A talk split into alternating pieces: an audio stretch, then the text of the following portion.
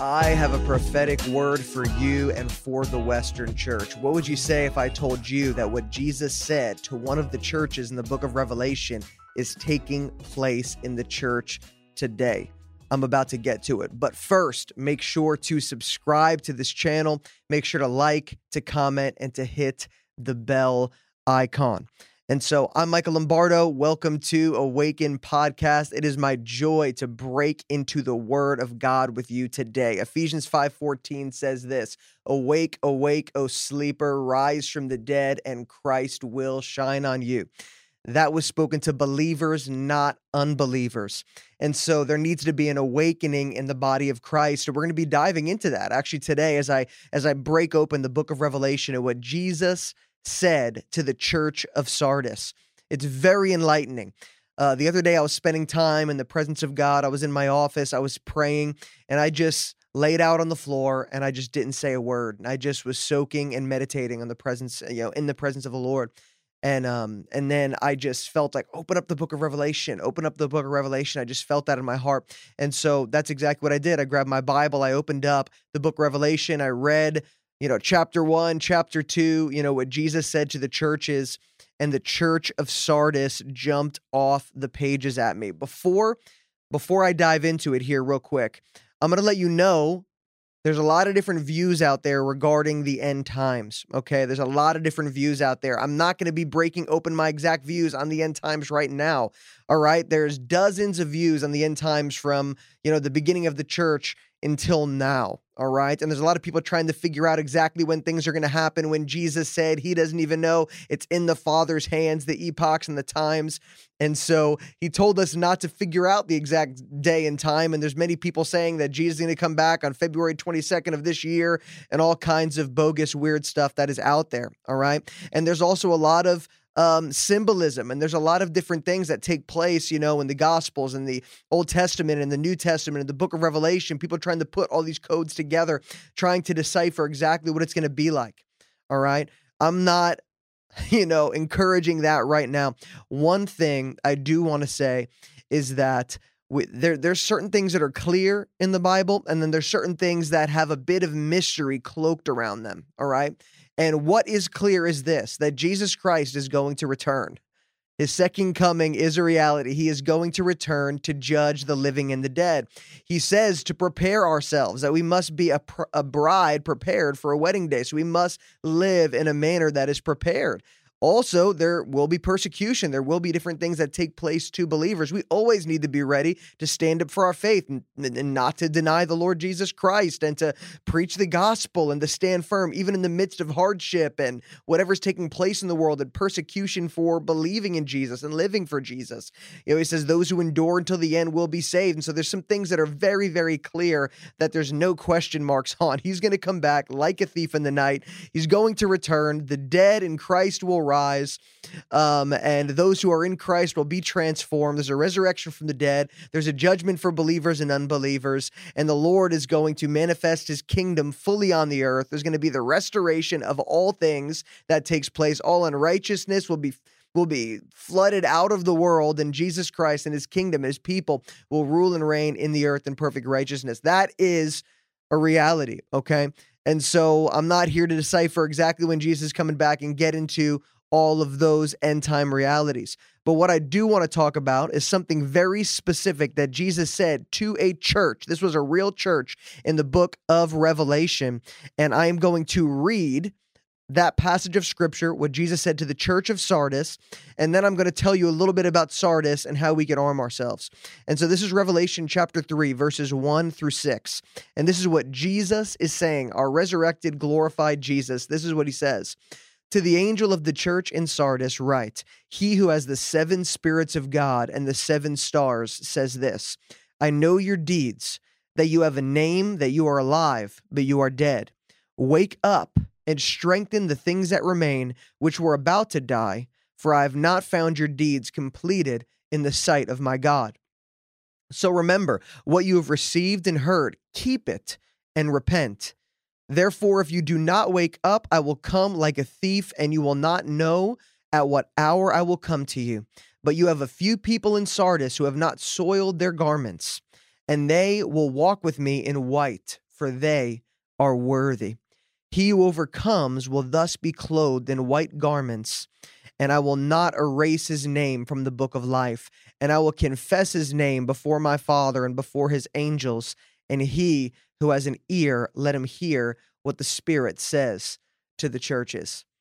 Okay, there's there's a lot of different things taking place here. There is a rebuke to the church of Sardis, and there also is encouragement to a remnant in Sardis who have not soiled their garments, and the Lord tells them of their triumph, of their victory, and what it will be like when He returns, but then also what it could potentially be like for those who were deluded, for those who have soiled their garments, for those who are sleeping and slumbering in the church of Sardis. And so, if you go back into the history of the city of Sardis, it was a city with great wealth. It was a city where there was a lot of comforts and there was a lot of affluence in this city. Actually, there was gold that was struck outside of the city, and people would travel the world to come to the city of Sardis so that they could potentially get rich and strike gold themselves. And so this was a city that was also set on top of a hill. And so it was very hard to penetrate the city of Sardis when it comes to enemy intrusion and things like that. The only way to get into the city of Sardis was from the southern gate. And so the people of Sardis, they were comfortable. They were saying, no one's ever going to attack us. No one's ever going to infiltrate. We're safe up here, man. We are a city set on a hill. And so they had no fears. They had no worries. They felt untouchable. The city in Sardis, they were, you know, they were wealthy, like I said, but also was the church in Sardis. The church was wealthy. It was a group of people who believed in the Lord Jesus Christ that also enjoyed the riches, the influence, and the comfort of that city. And so they also did not go against the grain of the idolatrous culture, which also made them kind of nestle in comfortably with no fear of persecution or danger. If you go back to church history, you'll be able to see this. And this city was overtaken twice. Twice, actually, before Jesus was born, the city was taken over twice, and it was by an enemy intruder that climbed the walls at nighttime. Like a thief in the night, an enemy intruder came and destroyed the city, pillaged, you know, and all of that. And so the city of Sardis, there was times where it was just high flying, you know, doing well in terms of the culture of the day, and there was also times where the city was in rapid decline because of the enemy intrusions and the things that took place. And also the church, the church was, you know, in the same way in, you know, along with the city. And so this is just to give you a little bit of backdrop here. Does this sound like anything to you?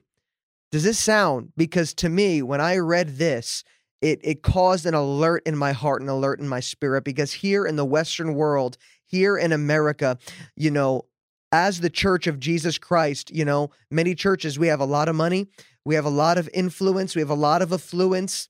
And I'm not saying there's nothing wrong with riches. There's nothing wrong with money as long as money doesn't have us, as long as we do not serve the master of money and as long as we serve the Lord Jesus Christ and we use money to extend the kingdom of God, to leave a legacy for our family, nothing wrong with money. I'm not going against money right now.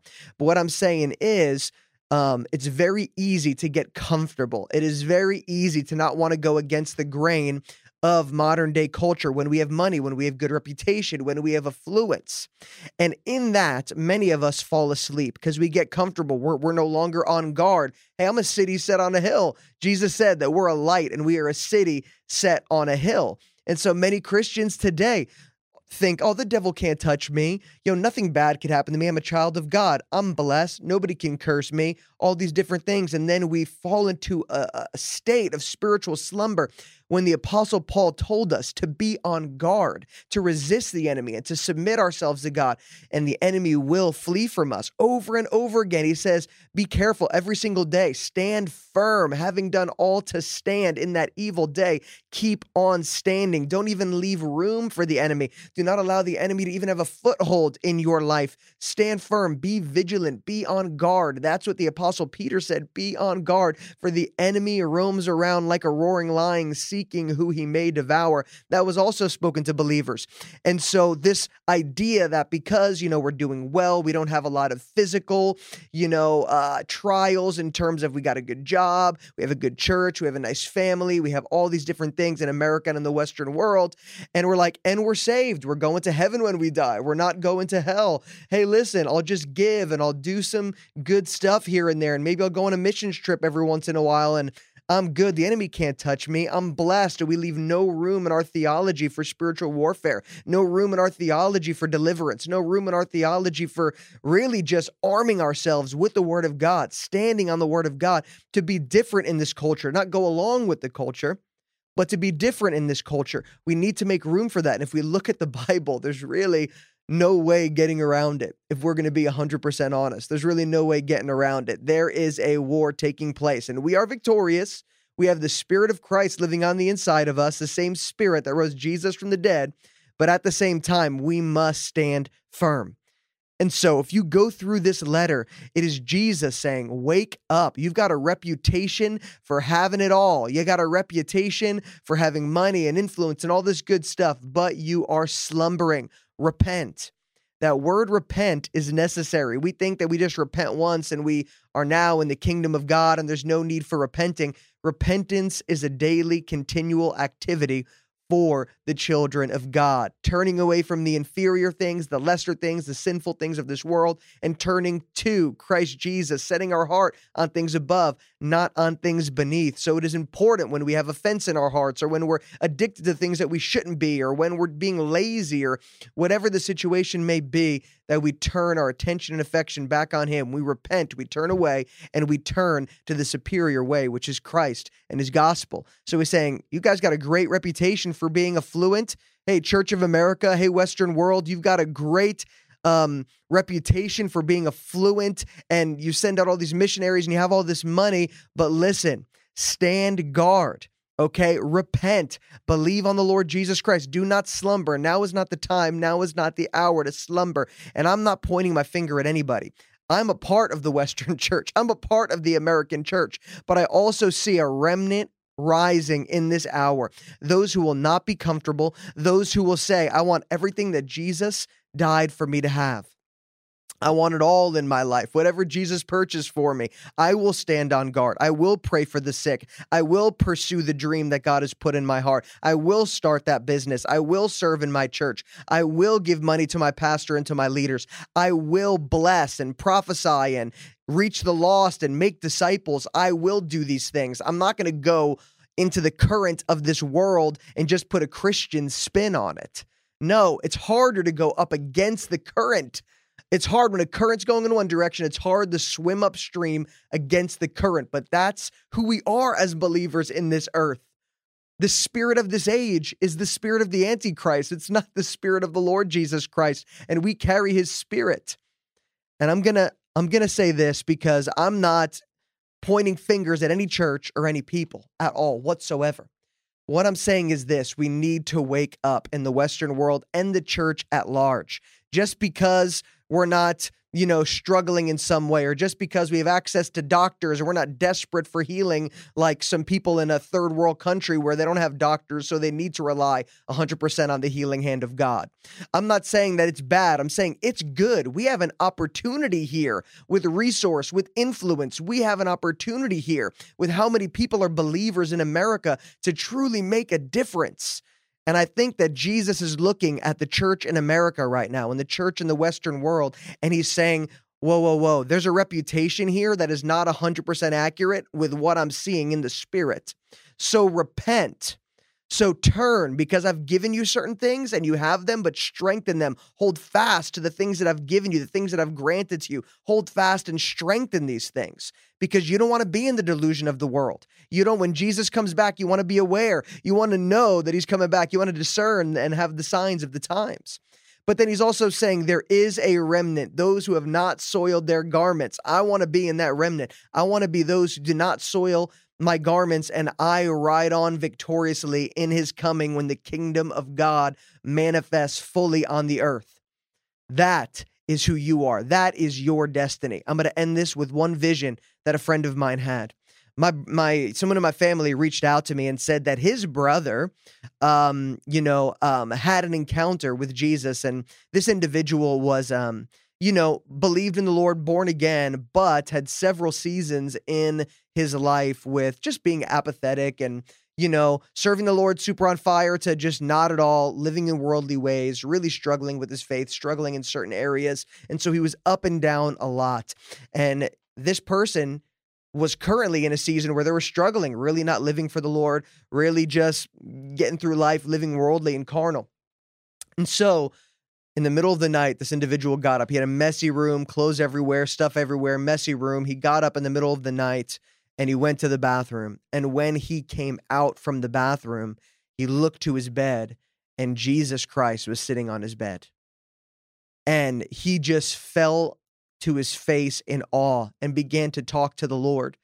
And this person said that Jesus only had love in his eyes, that Jesus looked at him with love in his eyes. And this individual said that the, the, the one thing he was thinking about was, man, my room is dirty. My room is a mess. The Lord Jesus Christ, the King of Glory, is in my room, and my room is an absolute mess right now. That was just that's just what was going on in his mind. But as Jesus looked at him, and with eyes of love, no judgment, but with eyes of love, he said this I am coming like a thief in the night, and I am coming soon. And then I, I don't know exactly what happened after that, you know, leaving that encounter with the Lord. Um, this person called up his brother and said, Man, like, I, I gotta live right. I can't believe, and that's it. I'm getting weird now. I'm just gonna live fully for the Lord. I can't, all my chips are on the table. This is what happened. Bah, bah, bah. I gotta burn for the Lord. The time is short. He's coming like a thief in the night. Hey, listen, listen, he's coming back, and we gotta live like he's coming back. And so um, there's a few things I want to point out with that. Is number one, the first church lived like Jesus was coming back. And that's how we need to live. Whether he comes back five years from now, 20 years from now, 100 years from now, a thousand years from now, regardless of what that timeline looks like, the Bible makes very clear that we are to live every day like he's coming back today. That is a reality that we need to live with. Okay. And it's not a fear, oh my God, he's coming back today, but it's you are worthy of every moment, every hour of my life. You are worthy of every breath I breathe, every moment of devotion. You are worthy of that. And then not only that, when he does return, our eh, you know our rooms are they going to be messy? There's a scripture that says, "Abide in the Lord Jesus Christ, because at his coming we will not be ashamed." And that is in First John. I don't have the exact reference here, but it's pretty much saying like, man, are we going to live in a way that if he came back today, yeah, we're yeah, we're going up with him in glory as believers, but we look at our lives and is it worthy of the coming of the Lord? Like that's crazy. This person thought to themselves like my room is a mess. And how many of us have messy rooms, messy lives, things going on that we know are wrong, that we're just playing with, relationships we know we're supposed to let go of, things we're doing that we know aren't good for us, but we just are refusing to repent and give them to the Lord. Listen, now is the time. Today is the day. And I'm going to end this with prayer. All right. If you're feeling this right now, put it in the comment section. Jesus is coming back. Put it in the comment section. He's coming back soon. He's coming back soon. Jesus is coming back. Put that in the comment section. Like, you know, hit the bell icon, do all that. I want to hear what you guys are thinking, what you're feeling. Amen. Put amen. Jesus is coming back. Whatever you want to put there in the comment section, I want to hear from you guys. But I'm going to end us here in prayer um, because it is important that the Lord awakens our hearts. So, Lord, we come before you in your holy majesty. You are the King of glory. You are the Lord strong and mighty. And I thank you that for your believers, it says in the book of Thessalonians here. Actually, let me read this to end us out here. This is the book of Thessalonians.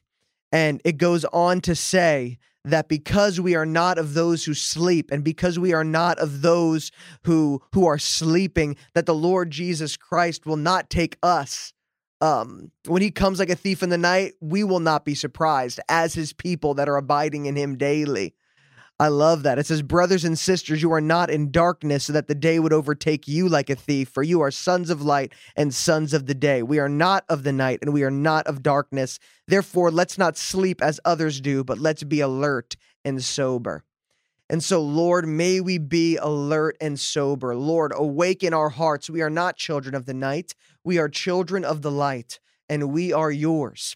And so, God, as you come and you return, there's going to be many that are taken off guard, but we will not be taken off guard because we abide in you. We live in your light as you are in the light. We live in your truth and we allow your truth to inspect our hearts regularly.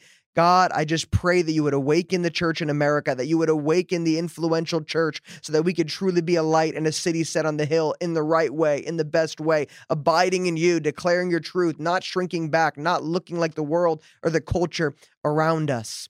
So, Lord, awaken the American church, awaken the Western church, awaken your believers around the world, Father, that we may live for you wholeheartedly and without reserve because you died and gave yourself for us wholeheartedly and without reserve.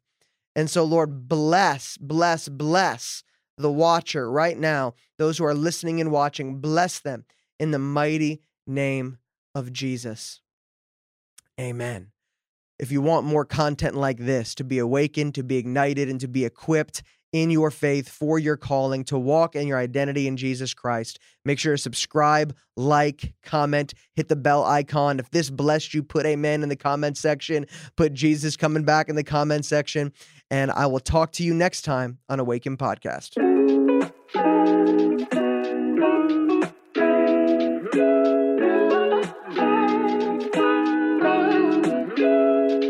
Hey guys, Michael Lombardo here. Uh, just quickly, I just want to make a resource available to you. I wrote a book released with Destiny Image Publishers called Immersed in His Glory, a supernatural guide to experiencing and abiding in God's presence. My desire is for you to get to know the Lord in a experiential way, to break every barrier to experience God's presence in your everyday life. I've met people all over the world that are just hungry to know him, but just don't know how to get there, don't know how to experience Jesus in a deeper way. You know, what keeps you from encountering him in a greater way? Do you feel unfit to enter his presence? Do you feel stuck?